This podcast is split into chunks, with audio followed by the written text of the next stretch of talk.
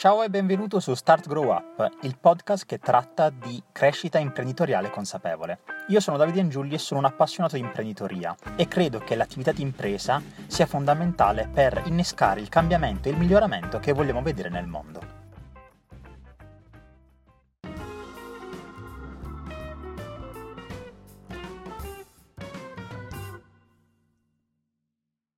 Benvenuti in questa nuova puntata di Start Grow Up. Con me oggi Sebastiano Dato. Ciao Sebastiano, grazie per essere qui con me oggi. Ciao Davide, grazie mille a te per avermi invitato. Allora, le persone ovviamente non lo sanno, ma io lo dico pubblicamente. Noi questa, questa intervista l'avevamo già iniziata a registrare, poi è successo un patatrack tra connessione e quant'altro, quindi stiamo registrando nuovamente questa intervista, ma sarà un'intervista completamente nuova, quindi non c'è niente che tra virgolette, vi siete, vi siete persi, anzi è come se ne avessimo fatto una seconda, abbiamo avuto l'opportunità con Sebastiano di conoscerci meglio. Mm e quindi andremo sicuramente più spediti durante questa, vero Sebastiano? Sì, infatti abbiamo deciso proprio volutamente, facciamo passare un po' di tempo, così anche le domande risultano essere fresche, non sono, no, non sono ripetute, quindi non ci, non ci, ricordiamo che ci siamo detti. Quindi esatto, esatto. è la prima.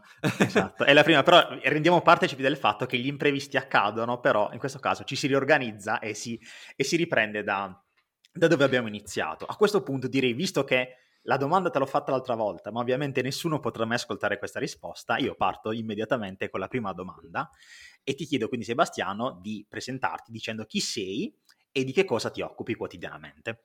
Guarda, questa è forse l'unica domanda mi, di cui mi ricordo la risposta, quindi, quindi, va benissimo. Allora, sì, come mi hai presentato tu, io sono Sebastiano Dato e nella vita mi occupo di relazione d'aiuto. Io aiuto le persone sensibili a riconoscere il proprio valore e attraverso il percorso che faccio insieme a loro eh, trasmetto, insegno loro gli strumenti pratici che servono per rimettersi al centro della propria vita, eh, affermarsi con gli altri e quindi iniziare a prendersi, a ricevere dalla vita quelle cose che, che sentiamo di meritare eh, senza però quello sforzo di sentire di dovercelo guadagnare, di caricarci tutto addosso, di accollarcelo e quindi poi questo diventa faticoso e ci blocca. Invece lavoriamo più sullo sbloccarsi e il fare questo tipo di leggerezza. Sebastiano, mi piace il fatto che hai detto di parlare di relazioni di aiuto e di aiutare le persone sensibili. Secondo te, che cosa definisce, tra virgolette, una persona sensibile? Ah, nel caso, uhm, in cui lavoro io, diciamo così, quindi le persone con cui lavoro io sono solitamente persone che comunque hanno un certo coinvolgimento emotivo rispetto al quotidiano e quindi notano molto i dettagli e si emozionano per per quei dettagli stessi, no, quello che magari, ehm, la gente che non è anormale, è normalissimo, cioè è un nostro modo di funzionare. C'è chi ha una soglia di attivazione, eh, tecnicamente si dice arousal, no? Una soglia di attivazione delle emozioni che è un po' più bassa e quindi magari mi emoziono facilmente. Chi invece ha una soglia di attivazione un po' più alta, che magari viene giudicato come il freddo, ma in realtà non è freddo, è un tipo di funzionamento eh, diverso che nel caso delle emozioni magari sì, mi attiva qualcosa di forte, però è anche una forza perché mi permette di eh, essere comunque posato, radicato nel momento in cui qualcosa mi eh, normalmente mi dovrebbe travolgere, invece riesco a gestirlo. Ecco, è bello poi nella relazione che si viene a creare tra le persone che poi queste cose si, si compensano. Questa, questa parola mi, mi, piace un sacco e me la ricordo anche dalla, dalla prima versione della nostra intervista, che è questa che appunto hai detto adesso, relazione. Quanto è importante per te in generale la relazione tra Uh, diciamo, gli esseri umani, quindi il non sentirsi delle isole, ma anche in questo caso rivolto a un'attività di impresa, quindi il far entrare le aziende in relazione con le persone. Ma la relazione è la base, secondo me eh, non è che è importante, eh, costituisce proprio le fondamenta sia della vita umana sia eh, della vita professionale, quindi delle imprese di per sé. Tu considera che noi come esseri umani abbiamo scelto, abbiamo sviluppato la relazione proprio come sistema di adattamento al mondo. Sistema di adattamento significa che ci siamo eh, adattati proprio, cioè in termini evolutivi, per la sopravvivenza abbiamo scelto la via relazionale. Quindi, se tu prendi un cucciolo di cerbiatto, dopo pochi giorni quel cucciolo di cerbiatto si regge sulle sue zampe, poi diventa autonomo e poi con lo svezzamento inizia a, a vivere la, la, propria vita, no? quindi autonomamente dal, dal genitore. Il cucciolo di uomo, cioè il bambino, non fa questo, o comunque lo fa, ma con eh, dei tempi che sono molto prolungati. Cioè il nostro sviluppo del cervello, per esempio, dura fino ai 24-25 anni, no? Quindi l'adolescenza, tra virgolette, che poi ti porta ad essere maturo, è un po' quella. E quindi eh, come si fa? Cioè, per 25 anni eh, ecco, come fai? Ecco che il bambino attiva quella che è una cosa che si chiama funzionalità affettiva, cioè si è sempre pensato che il bambino fosse passivo, quindi i genitori si prendono cura di lui e lui sta lì, no, uè, uè, a, a, piangere e quindi è solo un, um, un, um, un, essere umano che riceve quelle cure. Invece no, gli ultimi studi negli ultimi 30-40 anni circa hanno dimostrato che invece il bambino è molto attivo, perché è lui stesso che tramite quel uè, uè che ti dicevo prima, quindi il pianto, eh, i versi stessi, attiva le cure di mamma, le cure del papà, ecco la funzionalità affettiva, che è una funzionalità proprio innata ed è evolutiva. Quindi a livello umano, adesso arriviamo alle imprese, a livello umano è proprio la via che abbiamo scelto, ok? È innata, è evolutiva, fa parte della nostra sopravvivenza. Eh, ma se fa parte della nostra sopravvivenza, fa parte anche di qualsiasi ambito della nostra esistenza e quindi anche quello professionale, nel caso dell'imprenditoria è il, è il caso proprio di, de, del livello imprenditoriale. Quindi paradossalmente le imprese che comunque producono un servizio, producono un prodotto, sono nulla se questo servizio o prodotto non è in relazione ad un tu, cioè ad un altro che può essere il cliente, per esempio, no? Perché quello che noi facciamo, il famoso personal brand, cioè quello che le persone dicono quando tu esci dalla stanza, dicono di te quando esci dalla stanza, e funziona proprio così. Cioè il, il tu, l'altra persona, certifica chi noi siamo. Quindi noi possiamo venderci eh, o comunque comunicare la nostra identità come l'azienda più etica al mondo, ma se c'è un tu che certifica che tu mi stai ferendo come azienda, eh, ha voglia a svendere questa immagine di te, ma per l'opinione pubblica sei quello che ferisce le persone. Ora parlo delle persone, ma potrebbe essere l'ambiente, per esempio, che in questo periodo, eh, cioè questo periodo, che poi è un periodo che, che dura chissà da quanto tempo, però siccome eh, diventa sempre caldo, quindi si dice in questo periodo, no, in realtà è un, ambien- è un tema che poi quanto viene occultato dai media, eccetera, è un altro discorso, ma è sempre caldo, no? Cioè non è una cosa nuova, solo che ora forse a livello critico siamo più all'estremo. Quindi mhmm, quello che dico di te, eh, che sei uno che inquina, che ammazza l'ambiente, che fa del male alle persone, è quello che conta. Quindi il tu certifica nella relazione la, l'azienda stessa, l'impresa stessa, proprio come identità a volte. Mi piace un sacco questo termine che hai utilizzato, il certificare, nel senso che è come se desse la validità a quello che stai dicendo. Quindi mm-hmm. se io dico qualcosa, ma non ho nessun altro che, prendendo il tuo termine in prestito, certifica che questa cosa che dici è vera, allora non vale, non vale nulla. È come se appunto te la suonassi, te la cantassi da solo, ma in realtà tutti gli altri pensano che tu non sia in quel, in quel modo specifico. Sì, eh, noi lo vediamo anche con uh, ambienti socia- social eh, dove c'è l'influencer, l'influencing, quindi questo processo, no? E tu puoi avere, per esempio, uhm, centinaia di migliaia di follower, per esempio, no? nel, nel, social media marketing parliamo anche di questo, però se non c'è un pubblico che certifica che tu hai contenuti, se non ci sono dei dati, per esempio, che, che certificano che tu e produci attraverso la relazione con l'azienda per cui magari sponsorizzi un prodotto, produci degli utili che potrebbero essere delle vendite, eccetera, e non hai nulla se non un, da- un dato numerico che però è fine a se stesso. per esempio. Ecco, quindi io credo che la, la, relazione delle imprese con i clienti, siano esse persone, siano esse altri business, quindi B2B per esempio, è fondamentale. Sarebbe bello anche eh, rendere nella nostra immagine mentale fondamentale anche la relazione tra eh, altre aziende che magari stiamo nello stesso settore che noi vediamo come competitor, quindi il nemico, invece sarebbe bello iniziare a vederlo come relazione di collaborazione, no?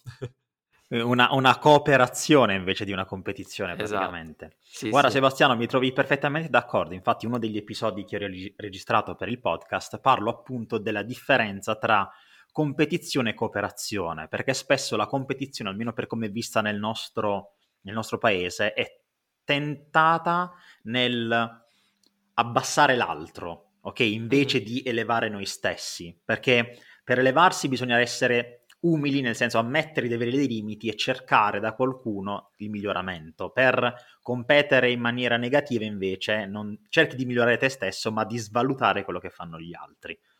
C'è Gary Vee che questa immagine la, la traduce in... cioè quello che stai dicendo la traduce in un'immagine, scusami, e cioè dice, tu per essere il palazzo più alto di New York, per esempio, hai due strade. O abbatti tutti gli altri, e quindi diventi ovviamente l'unico, no? Alto, oppure lavori per innalzarti, quindi per essere il più alto. Ecco, ci sono due strade. O eh, screditi e cerchi di abbattere eh, quelli che nella tua percezione sono competitor eh, e quindi nemici, oppure semplicemente inizi a lavorare per essere tu migliore, quindi per costruire tu l'immagine che poi viene, eh, ritorno sul termine, certificata dalle altre persone, quindi riconoscibile, no? Far vedere la tua impresa per quello che è è, è sempre in miglioramento. E allo stesso tempo, comunque, eh, capendo che nel momento in cui ti affacci e vedi dei palazzi più alti, eh, quello può essere un, un ottimo spunto al contrario di essere una cosa che demolisce. Capisco che ci sono delle, delle regole anche nella persuasione, no? dove eh, velatamente ci si sostituisce all'altro eh, mettendolo su un piano che è quello sbagliato. Quindi io dico, guarda, eh, Davide è un bravo ragazzo, no? però quando dice questa cosa della competizione, della, colla- della collaborazione, cooperazione, mh, mm, si vede che è un po' fuori perché, per esempio, io con la mia esperienza, e allora mi sto posizionando al posto tuo, velatamente ti butto fuori, però è una tecnica di persuasione che quando viene fatta contro le persone, contro le imprese, mh, mhmm, è un po' brutto anche da vedere. Poi ci sono degli ambiti in cui è ancora più sensibile, cioè prendi il mio ambito, se io mi mettessi a dire Davide, insomma, nella, nell'aiuto alle persone come coach, per esempio, eh, cioè, dice queste cose che sono pessime. Allora venite a vedere quello che è vero e scientifico, cioè è proprio brutto, no?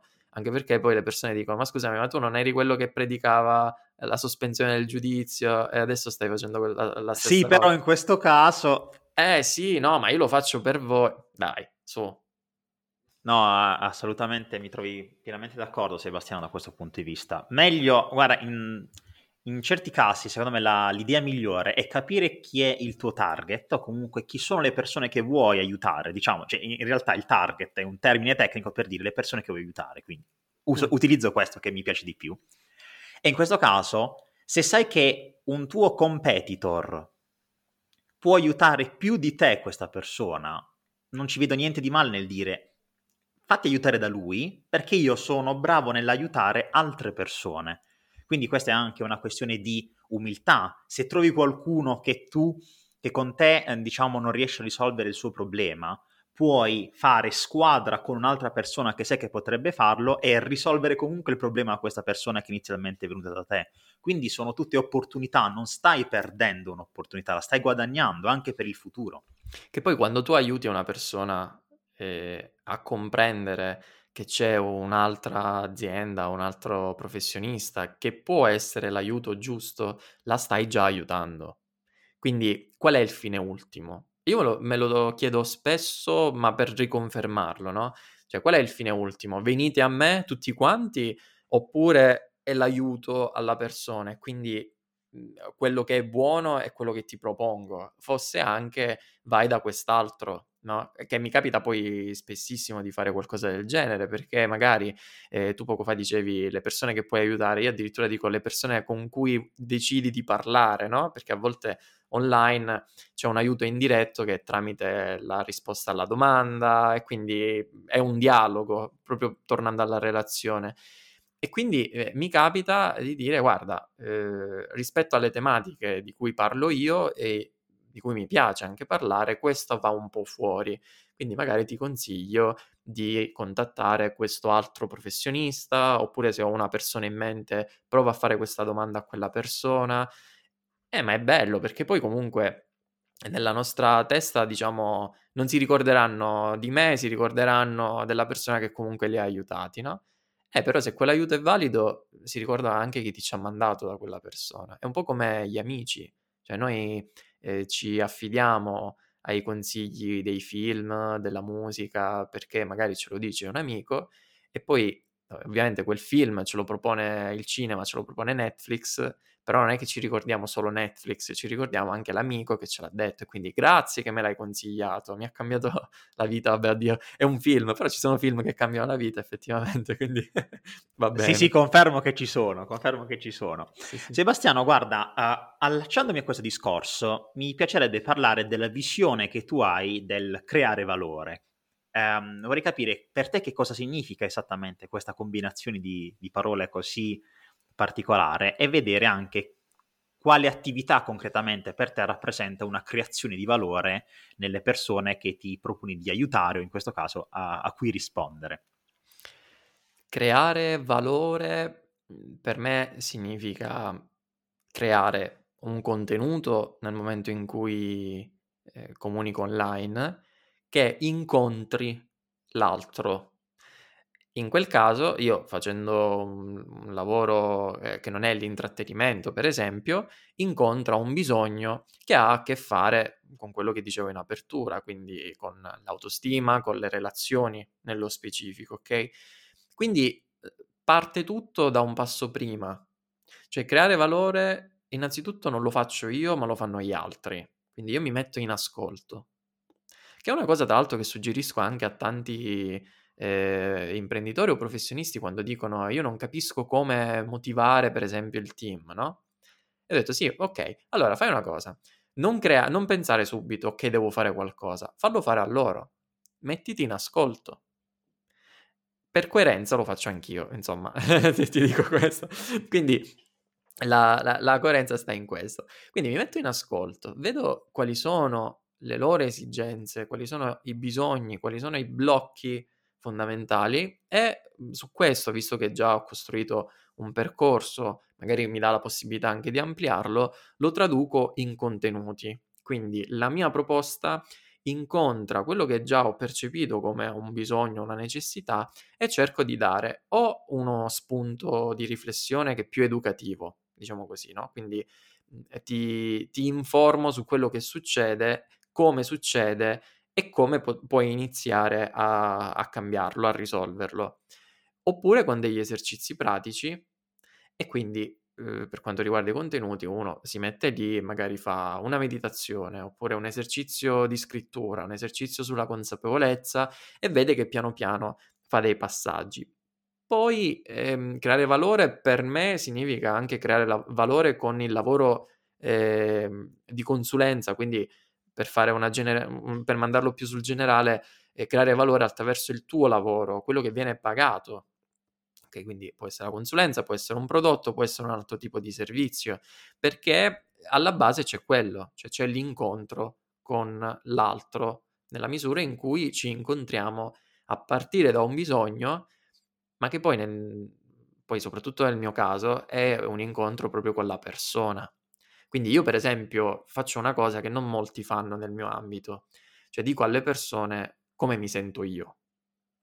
Quando lavoriamo insieme, solitamente il focus è sull'altro, ok? Quindi come stai, eh, cosa stai provando, cosa succede quando dici questo, eccetera. A volte io dico, ti va di sentire come mi sento io, di ascoltare come mi sento io. Questo cambia tantissimo perché la persona dice, cavolo, esisti anche tu E quindi questo non è un, eh, un, un contenitore dove io svuoto e poi mi prendo quello che c'è da dare tu, ma è un dare e ricevere, dare e ricevere. E quindi è una reciprocità. Ecco, questa reciprocità per me è un grande valore. E stiamo parlando di, di aspetti molto umani, emotivi, cosa pensi, cosa credi, e le persone magari mi dicono: Senti, avevi quella cosa questa settimana, ma com'è andata, no? Perché è bello, si viene a creare questa relazione di importanza, che tra l'altro anch'io faccio quando mi trovo ad essere cliente e magari anche un metro di misura, se mi piace lavorare con uh, quella persona, quindi essere cliente di quella persona, di quell'impresa, se ha cura di me. La cura, ecco, adesso mi è uscita fuori, la cura secondo me è il valore più grande. Fantastico, Sebastiano. Mi piace che questo discorso poi ti ha portato, diciamo, come se fosse un ragionamento appunto fatto ad alta voce, ad arrivare a dire ok, è la cura. Uh-huh. E un altro argomento che mi piace molto e vorrei ampliare con te è quello che appunto dicevi del dare e avere.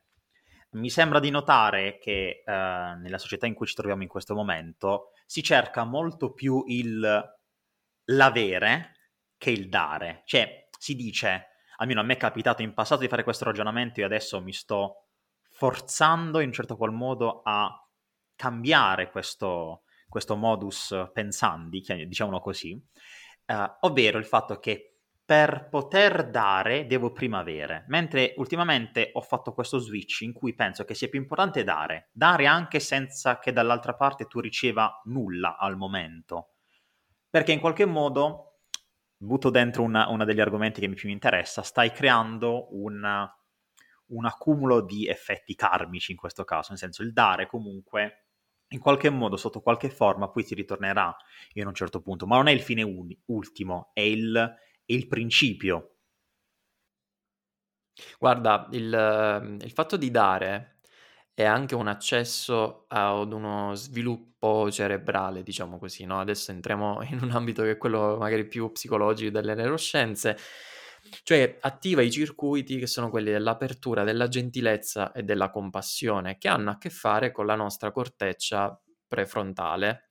Eh, la nostra corteccia prefrontale, per intenderci, è una zona che possiamo immaginare nella linea, tra la linea mediana della fronte e gli occhi, no? In questo caso, che unisce quello che è uno schema che è un po' semplicistico, però vabbè, a livello esemplificativo ci potrebbe aiutare, unisce tutti, tutte e tre le parti del nostro cervello tripartito, quindi l'area rettile, l'area limbica e l'area della corteccia, ok? Quindi favorisce l'integrazione.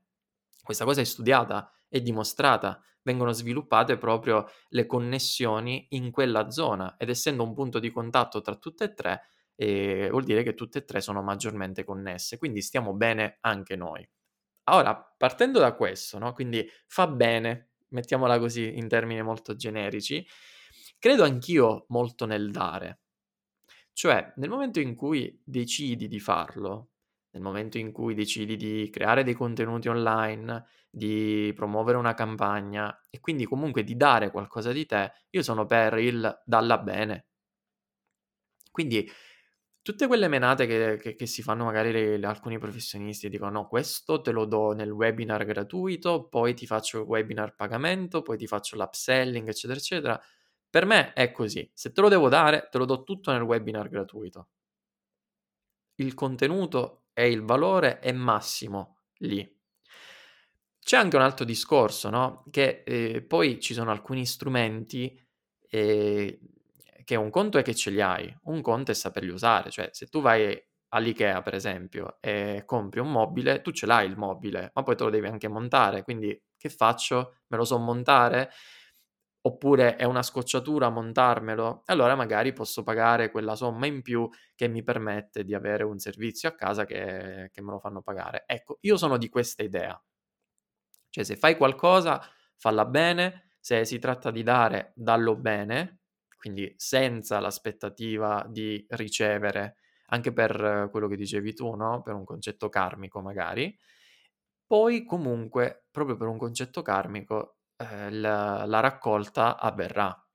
E avverrà perché le persone inizieranno a fidarsi, inizieranno a, a volerne di più magari. E, e quindi, per esempio, nel mio ambito, una riflessione che faccio da un po' di tempo, nel mio ambito, io ho iniziato a fare dei contenuti da un annetto e mezzo dove do tantissimo, ok? Cioè, ho, ho questa idea. Ogni podcast, ogni video che faccio deve essere come un seminario che io pagherei per andare a, a seguire.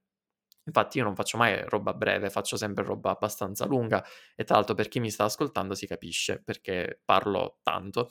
Ma... È piacevole, è piacevole, non ti preoccupare Sebastiano. Eh, meno male, vabbè, ma io e te siamo amici, poi ascolta pure quelli che ascolteranno sta puntata e vediamo che Va bene, se, se, arrivano, se arrivano commenti negativi poi ti, poi ti dico guarda Sebastiano ci sbagliavamo. Bravo, ecco, mi fai sapere. Però, ok, e quindi ho questa idea. Poi sai, ehm, le persone iniziano a contattarti perché vogliono di più, come ti dicevo, e allora c'è anche un impegno da parte loro a voler sia ricambiare, ma anche per costruirlo insieme quel valore. Cioè so che nel momento in cui ricambio, per esempio con il crowdfunding, eh, in questo modo ti incentivo e ti incoraggio a, a voler fare di più per me, ma allo stesso tempo eh, per la collettività, insomma, per quelle persone a cui parli e che decidono di ascoltarti. Ecco, per me questo è molto bello perché diventa poi una costruzione di valore condiviso, una costruzione di qualcosa che va oltre il dare per ricevere, ma è un dare per dare. Io sono per, eh, per un concetto che è eh, costruire di più per dare di più, cioè non per arricchirsi, ma al contrario per dare. Questo me l'ha passato una, una, una persona che poi è stata anche una mia consulente, quindi mi, mi, ha seguito per alcuni aspetti della comunicazione e lei diceva questo, quindi avere di più per dare di più. Nel momento in cui eh, costruisci, ricevi eh, tanto, vuol dire che non è che ti fermi, devi dare ancora di più, quindi al, al principio c'è questo. È quasi una responsabilità, io la uso spesso in, parlando in ambito imprenditoriale del, del denaro che ovviamente si, si, produce, che è un bene produrlo quando si svolge attività di impresa, ma in questo caso la, l'avere ricchezza, quindi in questo caso il, il ricevere, ok, è quasi una questione di responsabilità che tu hai dicendo ok, io ho ricevuto adesso, se ho ricevuto per quello che ho dato, adesso devo dare di più, ma non per per ricevere di più, proprio perché il concetto principale è l'azione che faccio in origine, il dare. Quindi se ho dato 10 perché avevo 1, adesso ho 10, devo dare 100. Uh-huh. Comunque, secondo me sempre in, in, proporzione crescente, devi dare molto di più rispetto a quello che puoi aspettarti di ricevere. Alla fine, male che vada, io dico sempre una cosa, male che vada, hai, hai donato, hai fatto bene ad una persona che a te stesso, donando. Se invece le cose vanno come devono andare, hai fatto bene a molte più persone perché, in, perché scatena quello che è un effetto domino. Se io dono e tu ricevi, magari ci pensi sopra e dici, beh, quasi quasi anche io inizio a donare e quindi doni a un'altra persona e doni a un'altra persona. Questo inizia un circolo virtuoso che altrimenti se iniziamo a dire, ok, io aspetto che tu mi dia, no, no, io aspetto che tu dia a me e di mm-hmm. conseguenza nessuno fa nulla e, e tutti sono in attesa di ricevere qualcosa. Assolutamente sì, sono d'accordo con te. Una cosa su cui ci tenevo però a precisare eh, di più è che questo dare, anche a volte in modo incondizionato se vogliamo, non significa per chi fa impresa che deve abituare gli altri ad avere tutto subito e gratis, ok? Cioè questo no, non stiamo eh, parlando di questo, ok? Noi stiamo parlando del fatto di trattenersi, quindi mi trattengo dal dare perché in questo modo eh, quello che vuoi di più mhmm, lo, lo avrai a pagamento. No, è proprio un cambio di prospettiva, cioè io non mi trattengo, però allo stesso tempo ci sono dei confini.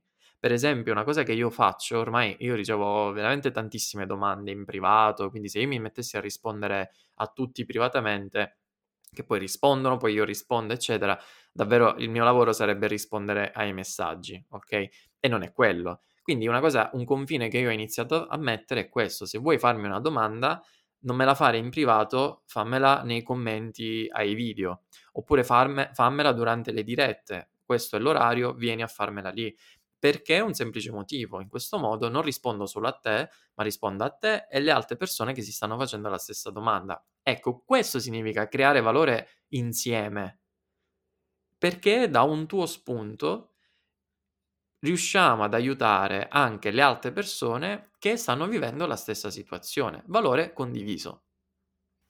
Fantastico, mi piace un sacco questa, questa pratica che hai adottato Sebastiano. È molto, eh, sia da un certo punto di vista ti permette di ottimizzare, tra virgolette, le energie, ma soprattutto, come dicevi, riesci a creare la cosa principale, valore per tutti, perché giustamente non risolvo un problema soltanto a te, ma magari il stesso problema tuo ce l'ha qualcun altro, quindi insieme riusciamo ad aiutare più persone possibili. Quindi è veramente una, una bellissima pratica quella che, hai, quella che hai iniziato. Guarda Sebastiano, io volevo farti ancora una domanda in realtà, mm-hmm. che ha, uh, però, diciamo, spostiamoci un attimo di, di, visuale. Vorrei parlare del... Tu hai parlato inizialmente dell'essere gentili con se stessi e io ti parlo come si fa a essere gentili quando si commettono degli errori, quindi quando si sbaglia o, tra virgolette, si, si fallisce? Bella domanda. e, aggiungo che essere gentili con se stessi ma anche con gli altri, no? Quindi intanto si può iniziare in questo modo, cioè invertendo. Io per, essere, per imparare ad essere gentile con me stesso inizio ad essere gentile con gli altri per imparare a non giudicarmi, inizio a sospendere il giudizio sulle altre persone, perché va da sé che se io eh, sparo a raffica sugli altri, arriverà quel momento in cui sparerò a raffica anche su di me, o comunque mi, senti- mi sentirò una schifezza arrivata a fine giornata per determinate cose. Secondo punto, quando si commettono degli errori, degli sbagli, ora per esempio mhmm, partiamo da, da un'impresa che magari ha dipendenti e si trova ad essere sul lastrico, no?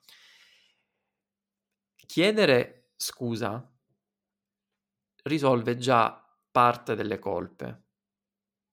Perché giustamente dici, guarda, non sono riuscito ad amministrare del capitale, non sono riuscito a, a gestire una crisi, questo mette tutti in difficoltà, quindi vi chiedo scusa, voglio fare qualcosa per rimediare in qualche modo, no?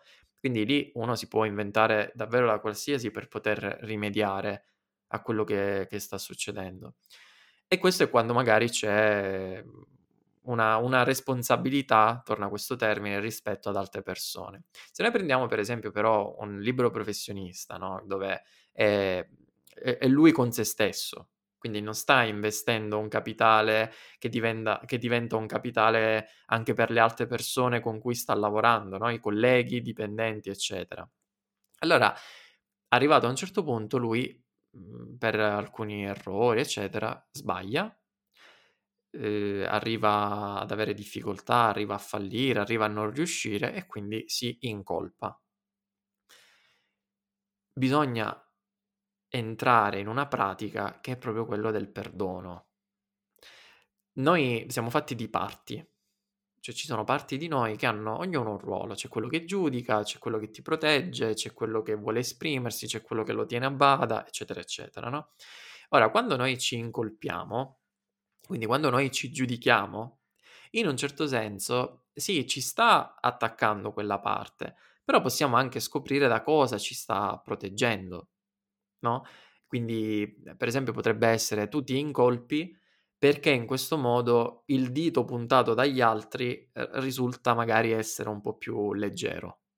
Okay? Se già mi sto colpevolizzando io, non c'è bisogno che lo fai pure tu perché tanto già sono io che mi sto abbattendo, no? Quindi ha una funzione anche quella parte. L'unica cosa è riuscire ad accedere proprio a una parte di perdono. Perdono per lei, e perdono anche per se stessi. Quindi anche questo è essere gentili, essere molto aperti. Come si fa? Eh, innanzitutto bisogna iniziare a sentire, questo è un po' più tecnico se vogliamo, no? un po' più nel, nell'ambito del, della relazione d'aiuto, cioè iniziare a sentire. Quindi oltre alla colpa, che magari ti, ti copre la tristezza, stiamo con quella tristezza. La tristezza è fatta, è una rappresentazione la tristezza, cioè un sentimento che è fatto di emozioni. Le emozioni invece sono meccanismi automatici del nostro corpo, quindi se io sento che ho questo vuoto allo stomaco e, e, che mi si blocca l'aria, lo faccio perché sto respirando adesso, mi si blocca magari l'aria, e quindi dico, "Mh, bene, ma questo schema del mio corpo a cosa corrisponde?" Eh, corrisponde al fatto che io ho perso qualcosa, ho perso l'occasione di business, ok ho perso quel capitale investito, ho perso il lavoro, no, tante tante situazioni e questo mi rende triste. Okay, io nella tristezza però ci sto. E nel momento in cui ci sto pe perché un semplice motivo, serve a ristabilire un equilibrio, cioè tutte le nostre emozioni e quindi i sentimenti che noi rappresentiamo, hanno una funzione che è quello di ristabilire un equilibrio.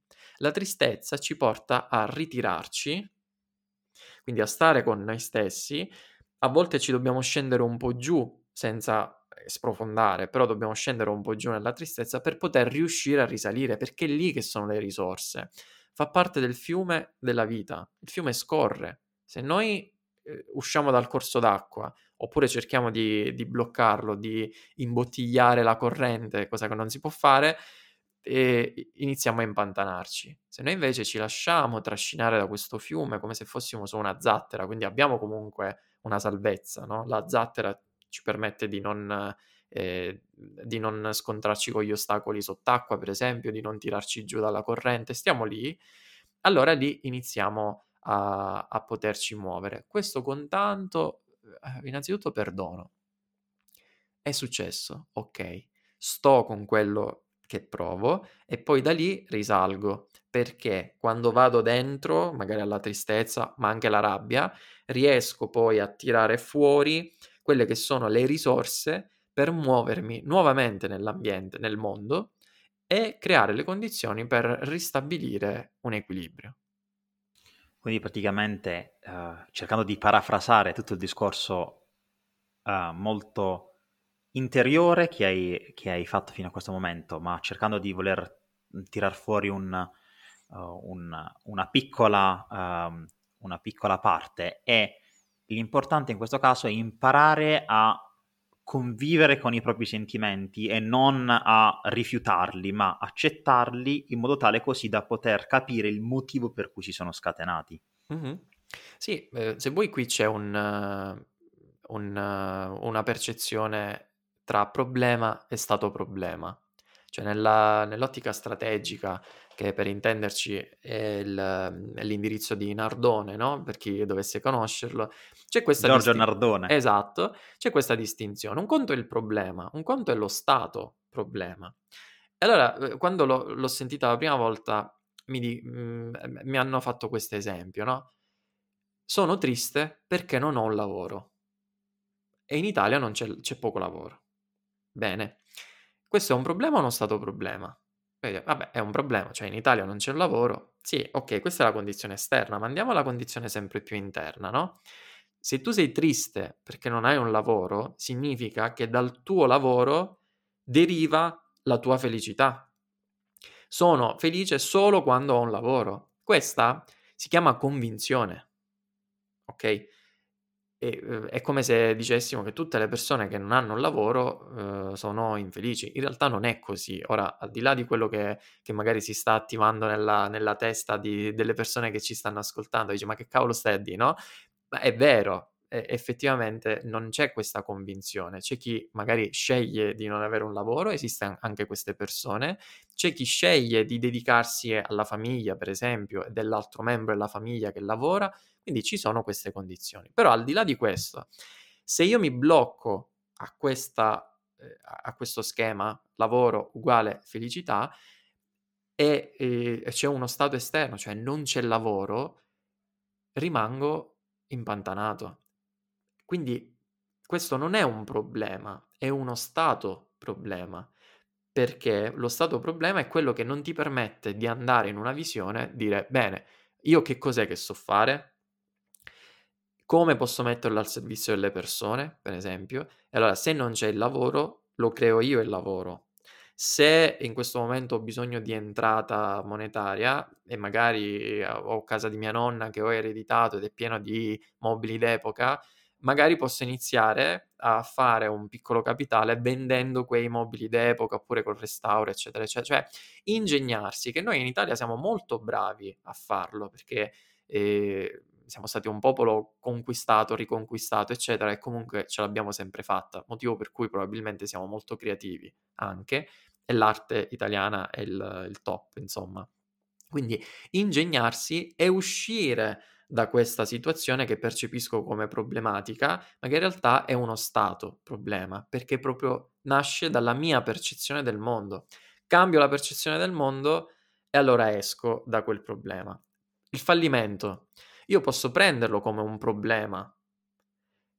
Ho fallito e ho perso tutto e rimanere in quello stato problematico.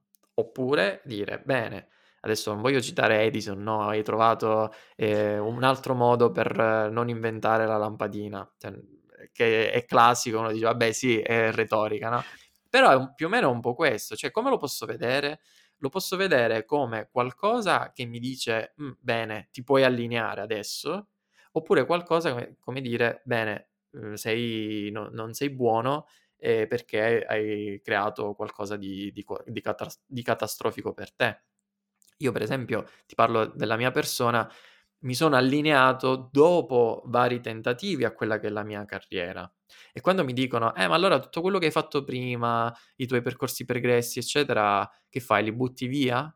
No, io sono grato a quei percorsi, non perché siano stati degli errori, ma perché sono state quelle scelte che oggi mi hanno permesso di sentirmi allineato con quella che è la scelta di vita.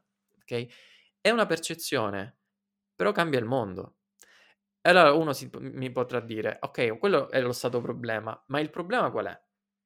Eh, il problema è nel momento in cui, mentre sto parlando con te, a un certo punto sfondano la porta ed entrano boh, dei ladri. Oppure si apre la porta della stanza e c'è una tigre. E cavolo, quello è un problema. La mia paura è quella che in quella condizione mi permette la sopravvivenza o comunque un tentativo di sopravvivenza perché poi vai a scappare da sta stanza da una tigre, ma questo è un altro discorso. Quindi si attivano tutti quei circuiti della fuga o dell'attacco, se io ho una percezione no, di poter attaccare l'altro, che mi permettono di sopravvivere. Quando invece rimango incastrato nella situazione problematica, dico ho paura, ho paura di fallire, eccetera, non c'è un vero pericolo, non c'è la tigre, non c'è eh, la pistola puntata contro, c'è una eh, paura dell'ignoto perché non lo conosco, allora mi posso organizzare però adesso, nel qui e ora, per poterlo affrontare. Ma è una preparazione che avviene adesso e rispetto a qualcosa che non si sa se accadrà. Ecco perché l'ignoto ci spaventa, però allo stesso tempo non è una, un vero pericolo. Sebastiano, questo discorso mi è piaciuto tantissimo, sia perché hai citato Giorgio Nardone, a cui ovviamente invito gli ascoltatori a cercare alcuni libri a questo proposito, perché eh, ho letto qualcosa di, di Nardone ed è eh, veramente importante questo discorso che hai fatto, quindi il distinguere quelle che sono le paure reali dalle, pa- dalle, paure immaginarie, in un certo qual modo può essere inteso anche in questo modo, come dicevi, problema e... Stato problema. Stato problema, è stato problema. Non so perché mi veniva fatto, non so per quale motivo, però ok. Perché ci riporta a qualcosa di fattuale, in realtà esatto. non lo è. Esatto, esatto. Quindi fatto il mio, il mio cervello ha fatto un, un'unione di, di, questi concetti e ha deciso che era fatto problema invece di stato problema. Comunque, a prescindere, Sebastiano, hai tra l'altro risposto a un'altra domanda che ti avrei fatto, che era quella della paura. Quindi direi che con questa risposta posso considerarla comunque esaustiva. E a questo punto ti direi andiamo verso le conclusioni per, dell'intervista. Io ti chiederei quale può essere un consiglio che daresti a te stesso tornando indietro nel tempo um, per iniziare, eh, prima anzi di iniziare la tua, la tua attività attuale. C'è un consiglio, qualcosa che vorresti modificare o un consiglio che ti daresti, un, una pacca sulla spalla, diciamo, che magari non ti sei dato inizialmente?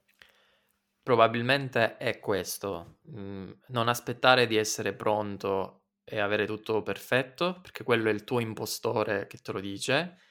Fai le cose cammin facendo, perché quello invece è il percorso che già crea una connessione ed è con le altre persone ed è la base che tu oggi ti ritrovi e che però per avere tutto bello il blog, ok, i video fatti con una, con una certa modalità, guardando gli altri, ok, hai iniziato a costruire un po' dopo.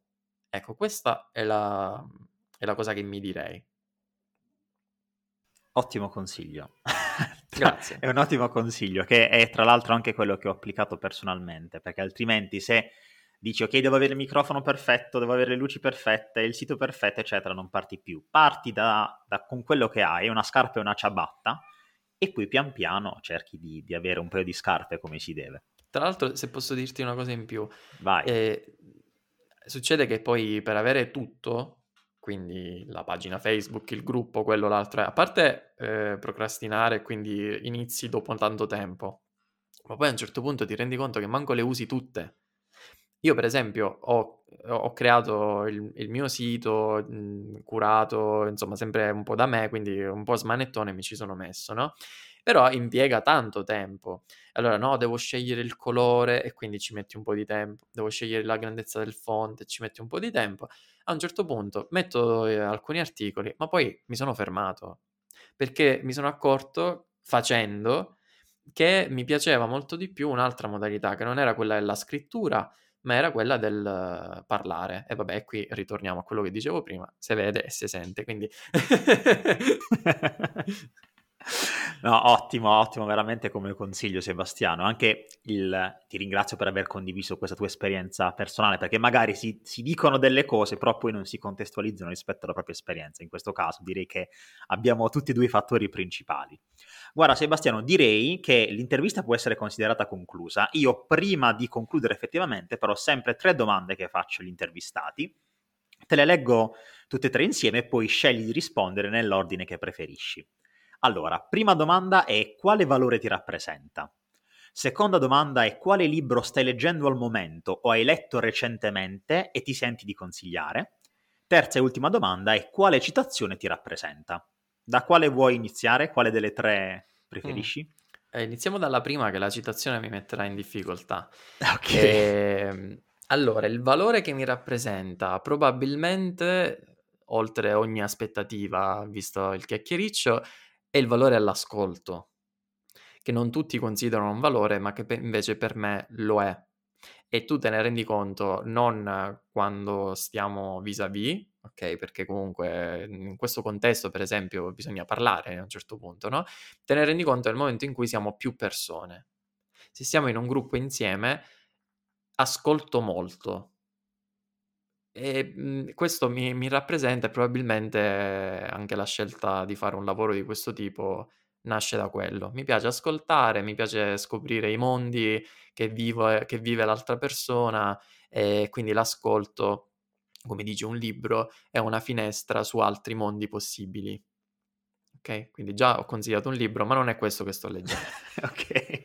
Secondo, il libro Ehm, in realtà, ehm, eh, non so quanto c'entri con il tuo, il tuo programma, però vabbè, io te lo dico, io sto leggendo un libro di un autore che si chiama Levin su una metodologia che lui si è inventato, che si chiama, si è inventato, oddio, che lui ha strutturato, che si chiama Somatic Experiencing, però è roba psicologica, cioè si parla di trauma, eh, insomma, eh, per questo ti dico, non so quanto possa essere, eh, possa rappresentare. Forse è meglio se mi dici, guarda... Io, io, lo sto cercando, quindi per me va benissimo. Ho persone che mi hanno parlato di libri di chimica, chi mi ha parlato di libri di uh, um, ingegneria, quindi non è obbligatorio il, uh, il, il tema specifico di questo podcast. Anzi, secondo me, più sono differenti questi libri, tanto tanto meglio per chi ascolta, perché magari viene incuriosito nel leggere altri temi e questi temi magari possono essergli utili, possono dare delle intuizioni che da solo non avrebbe uh, immaginato rimanendo sempre sugli stessi temi. Quindi mm-hmm. Okay. Assolutamente. Il libro è uh, Somatic Experiencing, esperienze somatiche nella risoluzione del trauma di Peter Levin, giusto? Esatto, sì. Però facciamo okay, una perfetto. cosa, siccome questo è il libro che sto leggendo, ok. Mh, mm, allora per spaziare io te ne consiglio un altro. Vai, okay. Qu- quanti che, ne vuoi? Quello che vai, alla grande, già siamo a tre. E quello che consiglio è uh, questo libro qui di un, uh, un, autore che è sempre uno, uno psichiatra che si occupa di neuroscienze, che si intitola I misteri della mente, viaggio al centro dell'uomo. Al di là del titolo molto da prima serata su Italia 1, in realtà è un, è un libro che davvero ha delle basi eh, neuroscientifiche, bello solido, lui è uno attualmente dei massimi esperti che ci parla anche qui dentro di pratica della gentilezza, dell'apertura e quindi ci dice, parte da un assunto, che la mente non è il cervello. Come minimo la mente è anche, oltre al cervello, il sistema nervoso. Però è inevitabile affermare che le relazioni ci influenzano e quindi influenzano i nostri processi mentali. Quindi la mente è un, vabbè, un processo che nasce dall'interazione tra cervello, corpo e relazioni. Un po' complesso, okay. però è fighissimo secondo me. no, no, mi, mi, a me personalmente piacciono queste cose complesse. Mi auguro possano piacere anche agli ascoltatori, altrimenti non lo leggeranno, cioè non, nessuno li obbliga a leggerli. Anzi, sì. in realtà da questo argomento si aprirebbe famoso, la famosa distinzione tra ego e io, però siamo a fine puntata, non inizio, altrimenti facciamo un altro podcast. e, ehm, l'ultima la citazione, la citazione, quella che è più, più complessa, Sebastiano. Ehm, guarda, qui mi cogli impreparato. Guarda, può essere, lo, io lo dico perché mi rendo conto che la citazione è qualcosa che mette molto in difficoltà le persone, però io dico può essere anche qualcosa che tu dici spesso e quindi una, un, tuo, un, tuo, mantra, un tuo, eh, una frase che ti caratterizza in qualche modo, ok? Vedila anche così. Facciamo una cosa, eh, c'è stato un, un altro libro eh, che mi è stato eh, dato come suggerimento tempo fa che ha un titolo che secondo me è emblematico anche per il lavoro che faccio, che si chiama Ogni vita merita un romanzo. Ecco, secondo me, così siamo a quattro libri e così ci togliamo da questo finale sui libri. Secondo me, questo è, è, un titolo che, volendo, è anche una citazione e mi rappresenta molto. Addirittura nel mio sito tempo fa l'avevo utilizzata proprio come, eh, come claim, ecco, che aprendo appariva questo. Poi, eh, siccome le persone mi dicevano, ma quindi che fai? Scrivi autobiografie? No, non scrivo autobiografie, facciamo una cosa, lo tolgo, però lo, lo intendo io come eh, bandierina da seguire nel, nel, mio lavoro. Quindi ogni vita merita un romanzo, che comunque è sempre un libro sulla psicologia, la psicoterapia, eccetera. Però questo è molto, molto carino e tradotto anche in modo semplice, ecco. Te lo, te, te lo, accetto visto che oltre una citazione è anche un libro, quindi va, va, benissimo Sebastiano. Guarda, io direi che possiamo considerare quindi conclusa effettivamente la nostra chiacchierata. Io Sebastiano ti ringrazio davvero un sacco per essere stato qui con me oggi. Grazie mille a te Davide, per me è stato un piacere, spero Spero che quei feedback negativi che ci siamo detti non ci saranno, ma questo parlando di ego è anche un po' il mio ego che parla.